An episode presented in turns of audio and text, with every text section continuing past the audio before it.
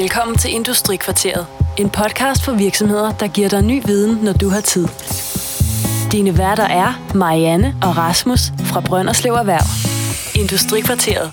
Ny viden, når du har tid.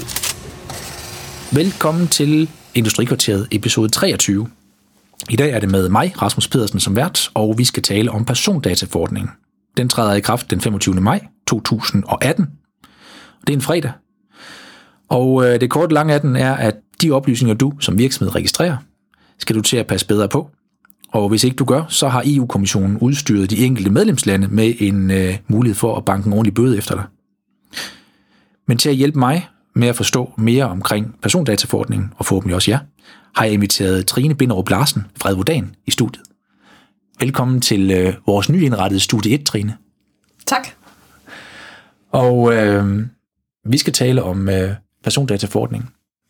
Persondataforordningen, det er sådan en dejlig stor størrelse, som, øh, som jeg synes kan have svært ved at, og sådan helt at, at gribe fat om. Så jeg har egentlig forberedt et, øh, en række hurtige spørgsmål, syv hurtige spørgsmål fra, fra min hverdag med virksomheden. Ja. Øh, hvor vi kan se efter, om det vil påvirke, øh, hvordan dataforordningen vil påvirke mit arbejde. Øh, og den første, det er egentlig, nu er det masse registrering, man ikke må, eller masser af former for registreringer på persondata, man ikke må lave mere. Ja. Men hvor langt går den registrering? Og det er så mit spørgsmål nummer et. Hvordan går det ud over mit øh, Outlook-adressekartotek, der synkroniserer op til fælles løsning på kontoret her? Jamen, man kan jo sige øh, helt overordnet, øh, så er det jo sådan med persondataforordningen og, og også persondataloven, som, som egentlig allerede gælder i Danmark i dag, så er det sådan, at øh, vi må ikke øh, registrere flere data, persondata på folk, end hvad der er nødvendigt, og hvad der er muligheder i forhold til, til andre typer af lovgivninger. Øh, og det skal man jo tænke øh, ind i alt, hvad man gør, når man opbevarer nogle personoplysninger på, på andre personer. Øhm, og det, det kommer også i spil i forhold til, til Outlook. Og, og man skal i hvert fald, man skal altid sikre sig, at øh, hvis, man, hvis man opbevarer nogle oplysninger, at man, man har øh, samtykke til det. Så, så det tager faktisk også fat i mit spørgsmål, jeg har senere, om jeg altid skal spørge ved registrering. Så det vil sige, hvis jeg opretter en kontaktperson, i yderste tilfælde her, i Outlook, øh, så skal jeg lige bede om lov. Ja, det skal du faktisk. Øhm, og det, det, det skal man egentlig allerede i dag øhm, i forhold til persondataloven, men der kommer nogle øh, øgede rettigheder øh, og forpligtelser i forhold til persondataforordningen. Øhm, og blandt andet øh, er der det her med, med, med samtykke. Ja. Så det vil, hvis vi sætter det helt på spidsen, have en konsekvens for helt ned til mit adressekartotek i Outlook. Ja, det, det, det kan det godt have, fordi at øh, personoplysninger, det er rigtig, rigtig mange ting. Øh, og det er blandt andet øh, navn og adresse og telefonnummer og e-mailadresser. Øh, så, så det er øh, omfattet af øh, forordningen. Ja. Så bliver det garanteret ikke bedre de næste spørgsmål, jeg har her. Øhm, på vores hjemmeside har vi en kontaktformular. Hvis man udfylder den med navn og mailadresse og et spørgsmål, så går vi ind og besvarer det bagefter ved kontakt. Det vil så også være omfattet af, øh, af persondataforordningen. Ja, det, øh, det vil det. Øhm, og, og der kan man sige, øhm, øh, der kan måske være noget, øh, man skal ind og justere på i forhold til, øhm, at man oplyser øh, folk om, øh, hvordan man opbevarer øh, oplysninger omkring dem, øh, efter man har bedt dem om at udfylde den her øh, kundeformular. Øhm, og og der, kan, der, der kan være noget omkring, øh, at man skal have skrevet ind, at, øh, at, at når de indtaster de her oplysninger, så har de også givet deres samtykke til nogle ting, der følger efter. For eksempel en opbevaring i en eller anden vis periode. Okay. Og så vil det så også gælde, at vi har et, øh, et CRM-system, altså et, en, en, øh, en kundedatabase sådan set, øh, hvor vi registrerer de virksomheder, vi har besøgt her fra erhvervskontorets side. Altså når vi har været ude ved Intek, eller Kubik, eller Hosta eller hvem det skulle være, så øh, går vi ind og registrerer besøget med tid og sted. Og det er jo egentlig okay, så længe det er bare på virksomheden. Ja, altså man kan sige, at som udgangspunkt, øh, så øh, gælder forordningen øh, personoplysninger. Øh, og, og man kan som udgangspunkt ikke registrere personoplysninger om virksomheder, fordi det ikke er en person, kan man sige. Der kan jo så være nogle personer ansat i virksomheden, man kommer til at opbevare nogle, nogle oplysninger omkring. Ja. Øhm, men, men, men selve øh, et, et virksomhedsnavn øh, er ikke en personoplysning, så det er ikke omfattet af, af forordningen. Så det vil sige, at hvis vi tager det sådan med det, på det strengeste syn, så er det okay at registrere, at jeg den 3. i 10. har besøgt øh, Hosta. Nu går det lige over dem i den her sammenhæng. Men hvis jeg skriver Christian fra Hosta på, så bliver det persondata, jeg opbevarer. Ja, det, det, det kan, man kan godt- lave den, den øh, sondring, som du, du nævnte der. Ja. Så vil det samme også gælde en ansættelseskontrakt. Ja. En, øh, I en ansættelseskontrakt, der vil der øh, fremgå øh, personoplysninger. Øh, så den, øh, den er også omfattet af, af forordningen, kan man sige. Ja. Ja. Øhm, og, og det giver så også, det trækker ind i mange af de spørgsmål, jeg har taget før, altså som er Outlook og øh, med adressekartotek øh, og med CRM-system og kontaktformular. Det er noget, der har ligget på, på min computer for størstedelen, eller på nettet. Men skal data ligge online eller digitalt, for at det er, er data? Øh, nej, det skal det ikke. Øh, altså man kan sige, man bruger egentlig ikke udtrykket data, men man, man, man, altså det der er omdrejningspunktet i persondataloven og i persondataforordningen, det er personoplysninger. Øhm, men, og spørgsmålet er så, hvornår bliver de omfattet af persondataloven og- persondataforordningen? Jamen det gør de på det tidspunkt, hvor man registrerer dem, øh, og, og det kan man enten gøre øh, kan man sige, digitalt øh, via IT, øh, men det kan også blot være via et øh, manuelt register. Øh, og så kan man så spørge, hvornår, er det, hvornår har man så lavet et register? Øh, jamen, øh, det, er egentlig, det kan egentlig være så lidt som, at øh, man samler øh, tre stykker papir og, og laver et lille omslag, så har man faktisk lavet et, et manuelt register. Så det er også omfattet af, Okay. af hele den her persondata-lovgivning. Så det vil sige, det er så øh, markedsføring Classic, vi er ude her også. Hvis jeg har været på messe og samlet masse besvarelser ind på spørgeskemaer, og spurgt, om de vil tilmelde sig et eller andet ved os, eller har brug for kontaktoplysninger for at kunne fortælle, hvem der har vundet, så er det et register. Ja, Og så det, skal, det, det, det mener jeg helt klart vil være, vil være, være at anse som et, et register. Og øh, mm, hvis jeg så skynder mig at ringe til dem, der har vundet, og malkulere det bagefter, så er den okay. Eller skal jeg bede om tilladelse? Nej, altså du, du skal faktisk bede om tilladelse på det tidspunkt, eller og også gøre dem opmærksom på, øh, hvad er det, hvad er det, man påtænker at anvende de oplysninger, man får. Hvad, hvad påtænker man at anvende dem til? Øh, hvordan opbevarer man dem? Og hvordan skiller man sig også af med dem igen? Øh, det skal man faktisk øh, oplyse dem om, inden man, man beder dem om at udfylde i, det, i forbindelse med, at man beder dem om at udfylde de her oplysninger her. Ja. Og det er jo sådan set, øh, det er jo spørgsmål nummer 6 der, om jeg altid skal spørge ved registreringen. Det skal jeg jo. Ja, med, med mindre at man kan sige, hjemlen til at gøre det, den er i en eller anden lov et sted. Øh, Så er det ikke sikkert, at man skal bede om et samtykke. Men hvis ikke man lige ved, hvor man, hvor man kan trække på en, en mulighed for at, at opbevare eller indhente de her oplysninger her, øh, så skal man have et, et samtykke. Et Ja. udtrykkeligt samtykke, hedder det faktisk. Så det er faktisk i langt de fleste tilfælde for, øh, for ganske almindelige virksomheder, at man skal have samtykke. Ja, det skal man. Det bliver meget papirarbejde. ja. Jeg har sat, øh, sat billede på, og det er jo også, om, om det ligger som persondata. Et billede. Øh, ja, det, det, det, det kan sagtens være persondata. Men øh, man sondrer, øh, man sondrer i den forbindelse imellem, øh, om det er et portrætbillede, eller det er et situationsbillede.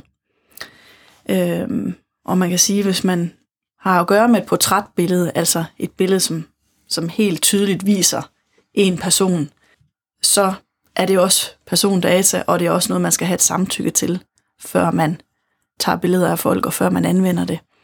Er det et situationsbillede, øh, for eksempel et billede ud over, det, over et fodboldstadion, ja, det kan godt være, at det stadigvæk er persondata, men det er i hvert fald ikke noget, man, man behøver at bede om samtykke til, Nej. før man, man tager det. Okay. Ja. Men det lå også i persondataloven tidligere, og det ikke, det kan jeg huske for længe siden, jeg har hørt, at der var forskel på, om det var billeder taget på i offentlige områder eller privat, og der var forskel på, om det var direkte identificerbare personer Ja, eller ej. ja. Lige præcis. Så øh, bare lige for at leve liv på kanten nu, inden du kom herind, der havde jeg lavet coverfoto til den her episode med billeder af dig på, og Ja. det havde jeg taget ind fra øh, Advodans hjemmeside, hvilket også er på kanten med ophavsretten. øhm, men øh, der brød jeg persondataloven så. Ja, altså nu kan man jo sige, nu er det jo selvfølgelig et, et billede, der, er- der er offentliggjort. Øh, øh, men, men, men jeg vil sige, ophavsretligt, så, så, så er der ingen tvivl om, så skulle du, øh, Så er jeg på den. så skulle du have, have bedt om samtykke. Ja. ja. Så jeg lever livet på kanten over for en advokat her. øhm, hvad, hvad, hvem er egentlig omfattet af forordningen? Altså, hvem skal rette sig ind efter den? Jamen, øh, det skal virksomheder, øh, og det skal myndighederne. Det, det, er, det, det er de primære, øh, der, er- der er omfattet af forordningen. Okay, så Ja. ja. det, det vil sige, hvis jeg... Øh, øh, jeg går ud fra, det, det må egentlig også gælde foreninger. Så, Ja, lige præcis. Den skulle jeg nemlig også have nævnt foreninger, den er også omfattet. Ja. Så hvis jeg har en scrapbog over en eller anden kunstner eller noget derhjemme, så er det okay.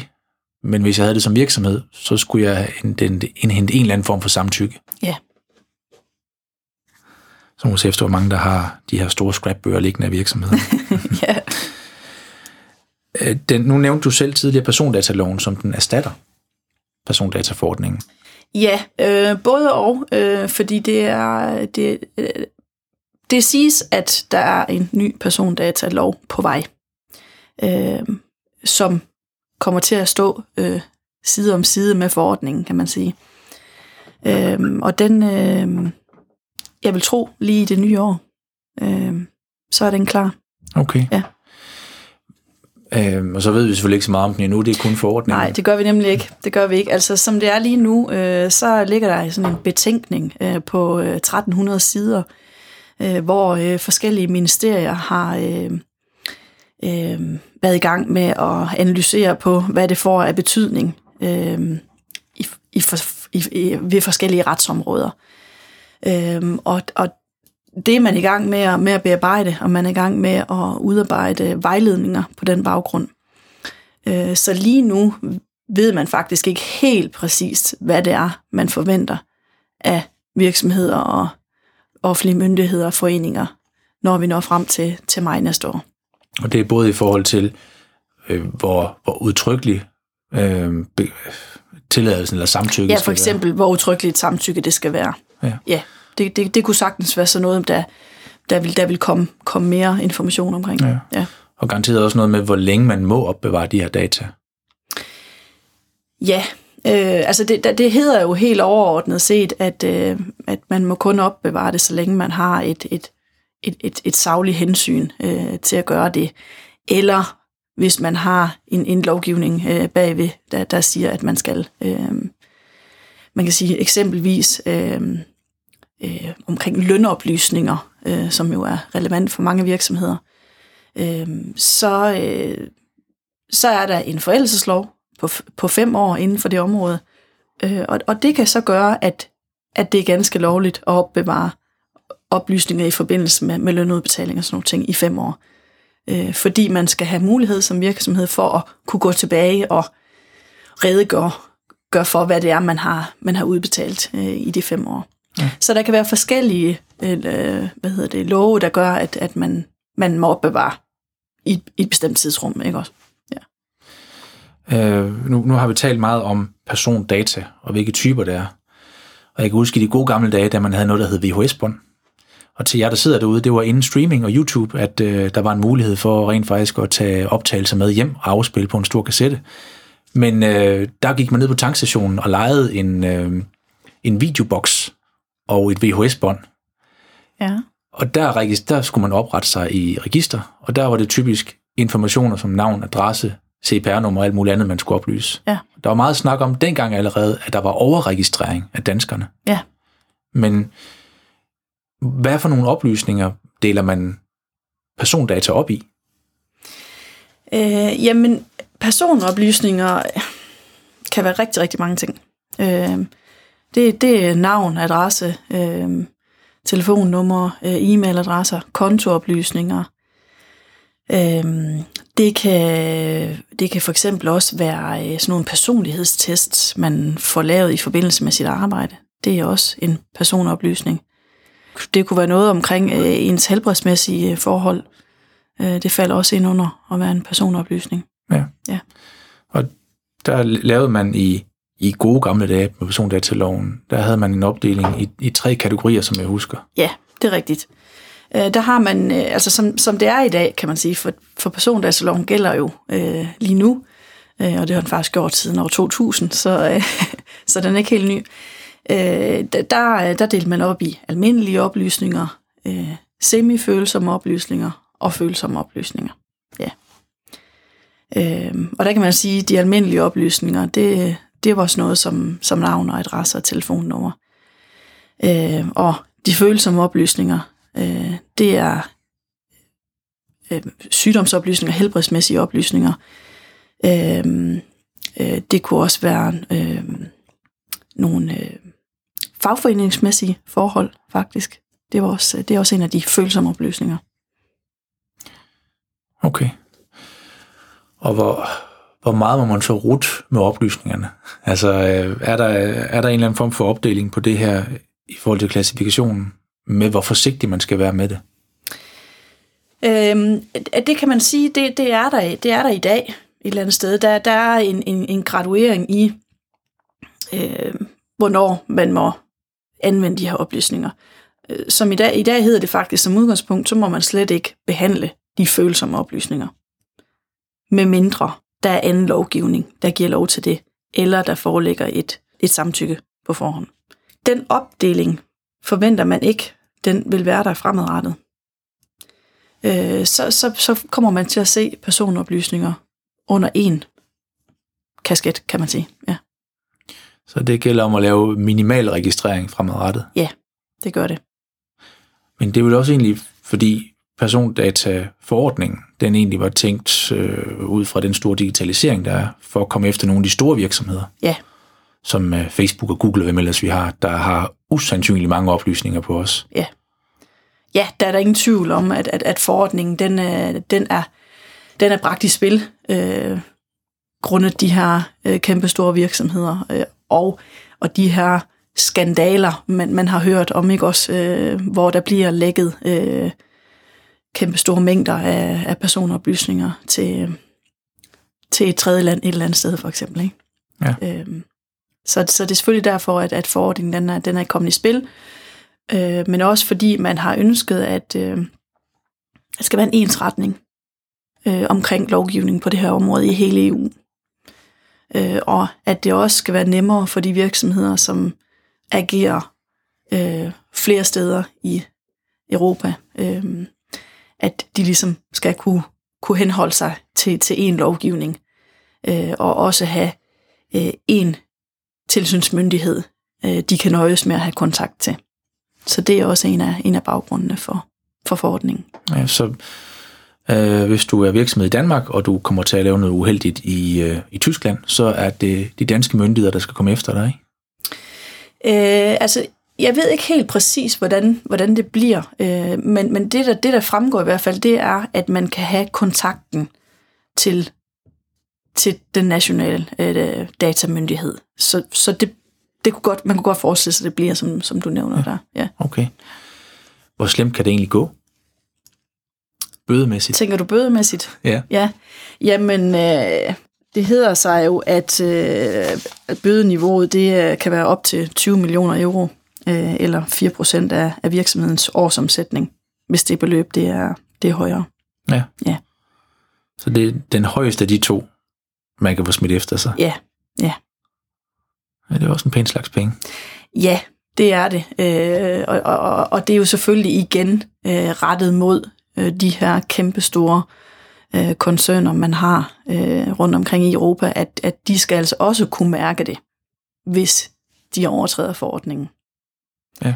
Hvordan bødeniveauet det sådan vil, vil vise sig at blive i praksis for den ganske almindelige øh, mellemstore virksomhed eller i, i Danmark. Øh, Det, det bliver spændende at se. Ja, fordi der, der er jo også, der, der må være en rimelig stor graduering fra, om man øh, som undertegnet øh, tager et billede og sætter på, øh, hvor man ikke har fået lov, eller man ikke får oplyst om det i forbindelse med en kontaktformular. Ja, det, det, det kan jeg heller ikke forestille mig andet, end at selvfølgelig bliver der en, en, en rigtig stor graduering, og, og hvem ved, om man nogensinde kommer op i det niveau her, øh, som, som er grænsen. Øh, det gør man forhåbentlig ikke. Nej, men der er vel heller ikke, øh, datatilsynet har vel ikke haft så aktiv en rolle i Danmark. Øh, for det første, så har de ikke haft nogen øh, sanktionsmuligheder rigtigt, som jeg husker det. Og det er vel ikke så mange, der egentlig er blevet nappet af dem i at gøre noget forkert. Nej, det, det kan man ikke sige, at det er. Øhm, og, og, og i de, de, de sager, der har været, som, som jeg umiddelbart lige har, har kendskab til, så, øh, så ligger bødeniveauet på mellem 5.000 og, og 25.000. Øhm, det er jo faktisk sådan, at, at, øh, at der er mulighed for os at blive straffet øh, for, for overtrædelse af, af loven.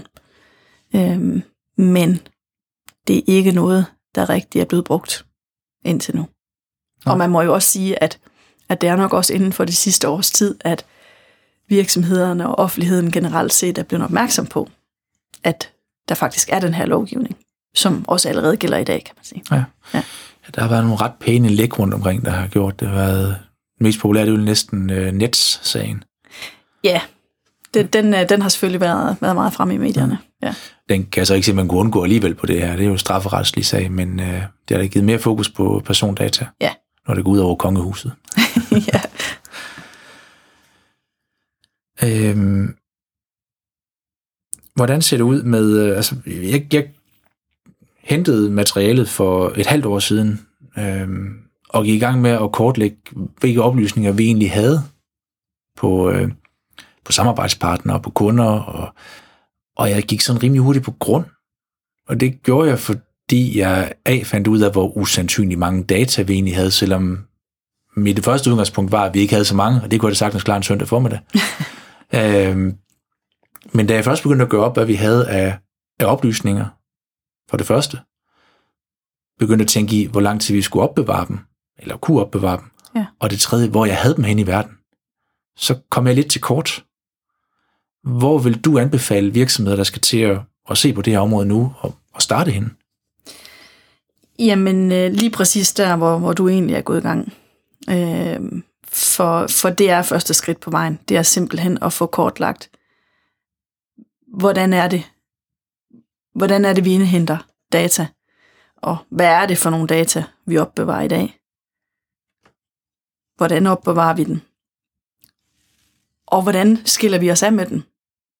Og hvornår gør vi det i dag? Øh, det, det er simpelthen første skridt til at, at, at finde ud af, hvordan man, man kommer til at overholde øh, persondatalovgivningen fremadrettet. Ja, ja fordi øh, så er det næsten alle kontaktpunkter, man skal se på i forhold til samarbejdspartnere, underleverandører, kunder og medarbejdere. Ja, Og så begynde stille og roligt samle ind. Ja, det er det. Fordi det, det er også sådan med, med forordningen, at, at udover at øh, man skal overholde den, så skal man faktisk også kunne dokumentere, at man har, man har en politik, en retningslinje, øh, hvor man har nedskrevet netop, hvad er det for nogle data, vi indhenter? Hvordan indhenter vi den? Hvordan opbevarer vi den? Og hvordan skiller vi os af med den, når det er? Øhm, det, det er faktisk et krav, at man, at man har noget nedskrevet omkring det, som man kan fremvise til, til datatilsynet, hvis man skulle få besøg af dem. Så det, det er en plan, der skal ligge også, hvor der bliver peget på en, der er den i virksomheden. Ofte er det ikke sådan, det er. Mm. Tænker du på, øh, på, på persondata rådgiverne? Ja, eller person, eller dataansvarlig i virksomheden, ikke sådan en, der jo, skal... Jo, ja.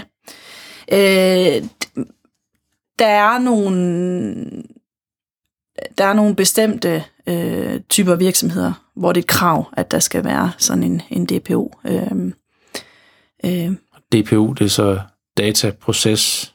Data Protection Officer. Okay, ja. godt. Det var ikke helt nordjysk. Ja, nej.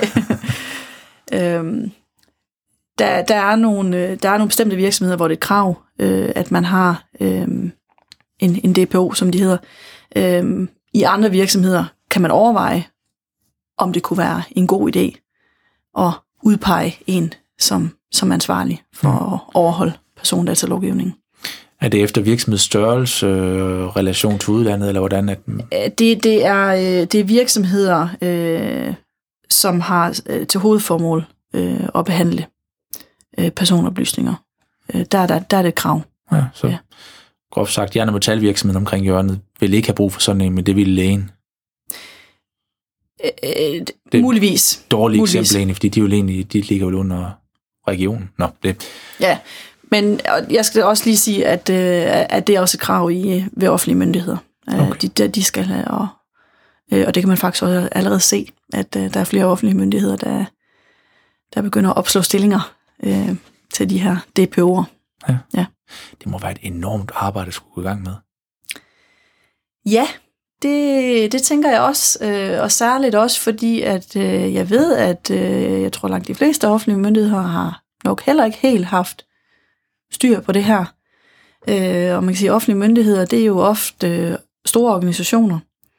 Øh, og måske har man ikke været helt god nok til at afgrænse, øh, hvem det er, der har adgang og tilgang til, til de her personoplysninger, man, man opbevarer i, i, i offentlige myndigheder. Øh, ja. Der har man jo om nogen rigtig mange personoplysninger. Ja. ja. Og det er jo sådan noget som, at øh, på øh, sundhed.dk var der, øh, kan jeg huske en af sagerne, var, var, at der var mulighed for, at man fra mange forskellige områder kunne slå øh, patientjournaler op, ja. øh, hvis man havde CPR-nummer. Ja. Så bandagisten kunne slå, øh, slå lægekonsultationer op på den enkelte person, som ja. jeg husker det. Ja, ja. Men det... Og det, det er, er en, en kæmpe udfordring. Øhm, fordi man kan sige, at man skal sikre, at, at, øh, at dem, der har et, et reelt behov for at tilgå nogle bestemte oplysninger, de skal have den mulighed, men man skal afskære andre fra det.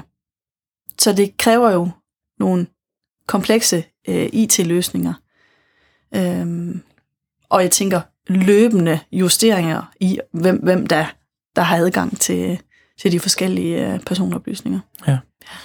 Men der skulle også en for, Nå, nu bliver det meget teknisk, men jeg tænkte uh, logging, fordi jeg kan da huske, at uh, i de gode gamle tider med sonofon, der uh, har man da altid hørt historier om nogen, der har der været ansatte, der er kommet til at tjekke på nogen, man kendte, og der har set sig selv meget få timer efter stå øh, ude foran med papkassen med personlige ting.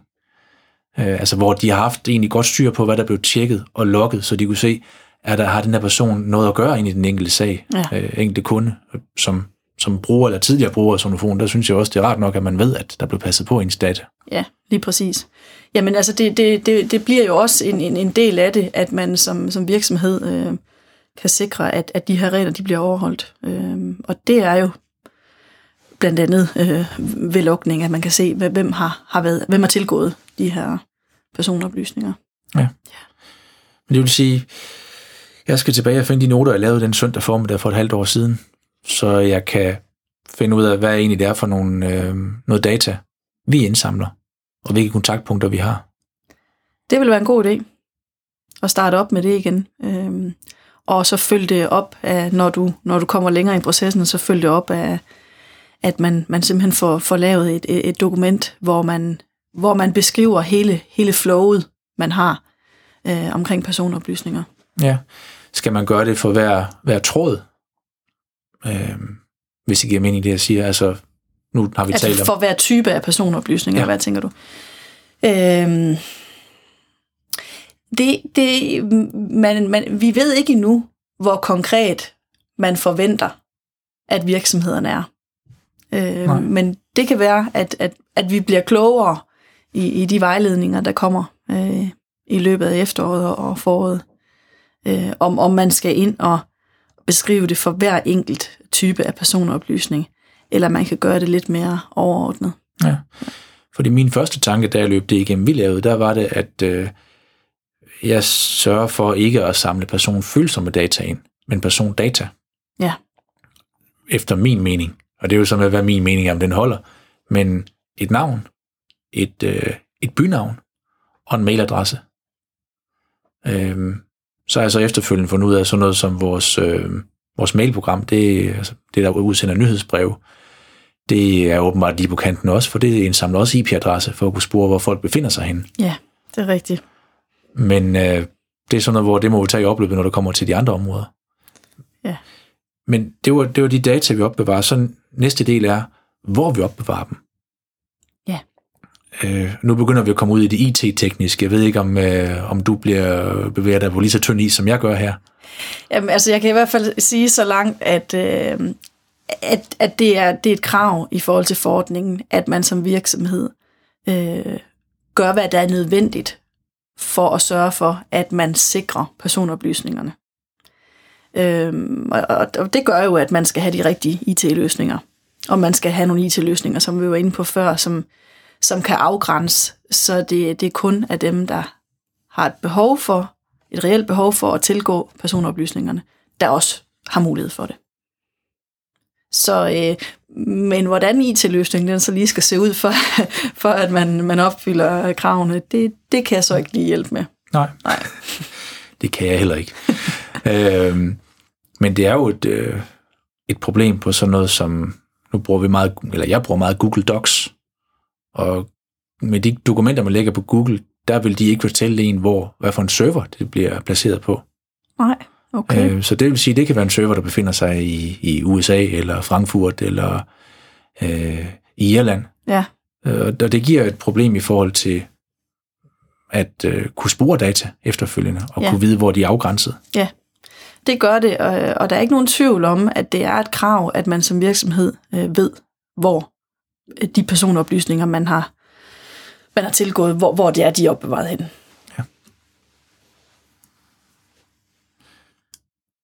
Myndighedsopgaven, det havde vi været omkring, det lå ved øh, datatilsynet.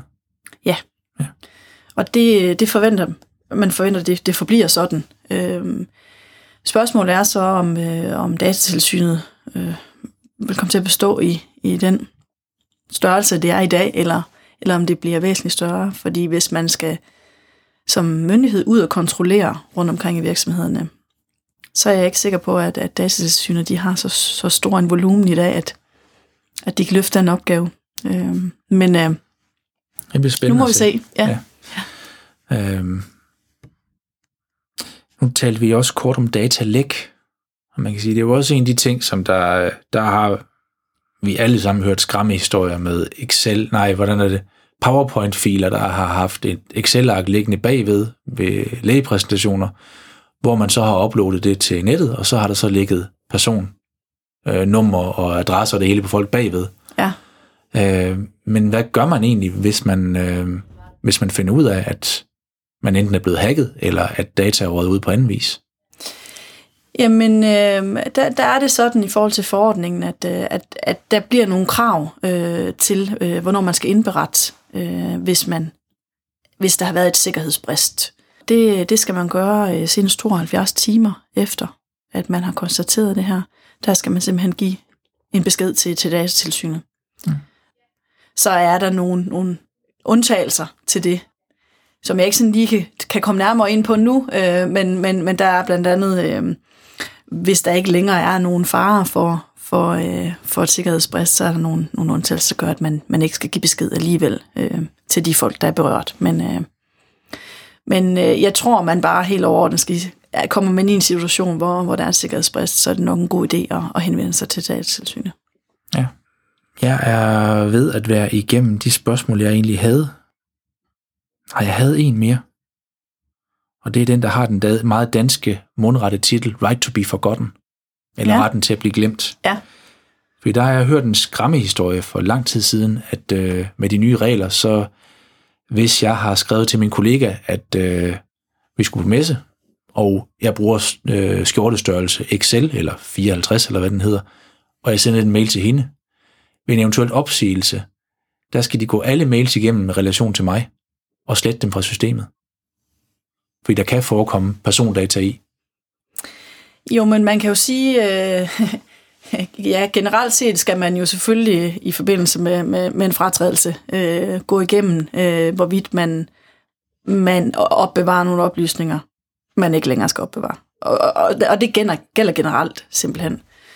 Øh, og der gælder jo også, at, øh, at man sådan set ikke skal opbevare sådan nogle oplysninger i ens Outlook. Øh, fordi man må kun opbevare dem, så længe de er nødvendige. Og så kan man diskutere om, hvor længe det er nødvendigt, at, at, at en kollega øh, ved, hvilke skjortestørrelser man bruger. Ikke? Øh, men jeg vil sige, jeg tror, vi er nede i, nede i petitesserne her. Ja. ja. Så det, det primære, hvis man hvis der er en medarbejder, der stopper, eller man har en, en kunde, der siger, jeg vil glemmes, øh, hvad, hvad skal man så egentlig gøre der? Jamen, man skal jo sørge for øh, at gå det, de personoplysninger igennem, man, man har gemt. Øh, og, øh, og er der ikke en forpligtelse til at, at opbevare den, øh, jamen, så skal man, man sørge for, at, at de bliver, beslet, bliver slettet, simpelthen. Ja. Og forpligtelse, der tænker du regnskabsteknisk, eller straffelovsmæssigt, eller altså der er anden lovgivning, der går ind og overtrumfer den her? Ja, lige præcis. Der, der, der kan være anden lovgivning, der går ind og overtrumfer, og, og, og så kan der være en forpligtelse til, at man opbevarer det. Men, men, men er der ikke det ellers, så, øh, så skal man sørge for at få det slettet. Ja. Hvis jeg gerne vil øh, vide endnu mere om det her øh, dataforordning, og hvordan jeg kommer, kommer videre med det, har du nogle gode steder, jeg kan gå hen for at læse mere? Altså, det er altid et godt sted at starte på, på Datatilsynets hjemmeside. Øhm, de har blandt andet øhm, en liste med, jeg tror det er 12 punkter, øhm, som de anbefaler virksomheder allerede nu går igennem og sætter op imod øh, deres øh, drift af, af virksomheden i dag, øh, for at se, opfylder man de betingelser, for det er faktisk allerede det, der er gældende i lovgivningen i dag. Så det er jo et godt sted at starte. Øhm, og, øhm, og der er nogle, nogle små øh, vejledninger til, hvordan man kan komme i mål med det også. Så det er et rigtig godt sted at, øh, at se nærmere på. Og løbe den checkliste igennem som det ja, første. det er det. Ja. Øhm, og så ved jeg, at øh, der bliver holdt oplæg en masse omkring det her. Øh, I holder også nogen, øh, som jeg husker det. Ja, det gør vi. Det, vi, har, øh, vi har holdt øh, nogle stykker allerede, øh, og der kommer igen øh, nok, når vi lige kommer på den anden side af, af nytår. Øh, fordi så er vi forhåbentlig også øh, klogere på øh, de vejledninger, der kommer ud. Øh, og den person der altså lov, som man forventer også kommer, øh, så er vi forhåbentlig også klogere på den. Jeg har ikke flere spørgsmål til dig nu her. Jeg ved ikke, om du har øh, noget, du sidder og brænder ind med, eller tænker, at det er vigtigt at få med. Nej, jeg synes, vi har været godt omkring. Det er i hvert fald, øh, jeg kan kun opfordre virksomheden til at øh, komme i gang. Øh, Begynd at, at få, få skrevet ned, hvad er det for nogle personoplysninger, man øh, indhenter og opbevarer. Og, øh, og søge hjælp, hvis man er i tvivl om, hvordan man skal agere for at komme til at opfylde forordningen for ja. mig næste år. Ja, nu, nu er det en advokat, vi er inde i dag, men øh, jeg kan sige, at revisorerne de holder også masser af, af de her oplæg. Vil, øh, du har garanteret også over og set nogle af dem. Øh, ved du, om der er nogle sådan særlige forskelle i den tilgang, I har til det? Nej, det ved, det ved jeg faktisk ikke. Øh, jeg har, jeg har ikke, jeg har ikke, jeg har ikke overvejet et, et foredrag øh, ved en revisor. Øh, så, øh, så, så, så, så jeg ved ikke præcis, hvad det er, de lægger vægt på. Men, øh, men jeg går ud fra, at, at de, de oplyser om, øh, om, hvad det er, der kommer til at ske fra mig næste år. Jamen, øh, jeg vil sige mange tak for nu, Trine. Det var en fornøjelse. Og til jer, der sidder derude, øh, husk at gå ind på iTunes og give en anmeldelse, hvis I kunne lide det, jeg har hørt. Og øh, så endelig del med øh, venner, bekendte, kolleger, så de bliver endnu klogere på persondataforordningen i denne omgang. Det var det for nu. Jeg hedder Rasmus Pedersen, og min besøg i dag, det var Trine. Tak for i dag, Trine. Selv tak. Til jer. Hej. Du har lyttet til Industrikvarteret. Industrikvarteret produceres af Brønderslev Erhverv og sendes gratis til inspiration for dig. Vil du høre tidligere episoder, kan du hente dem på brønderslevererhverv.dk eller iTunes. Der kan du også abonnere på dem som podcast. Du kan kontakte os på erhvervsnabelag 99 3x45.dk eller på telefon 99 45 52 00.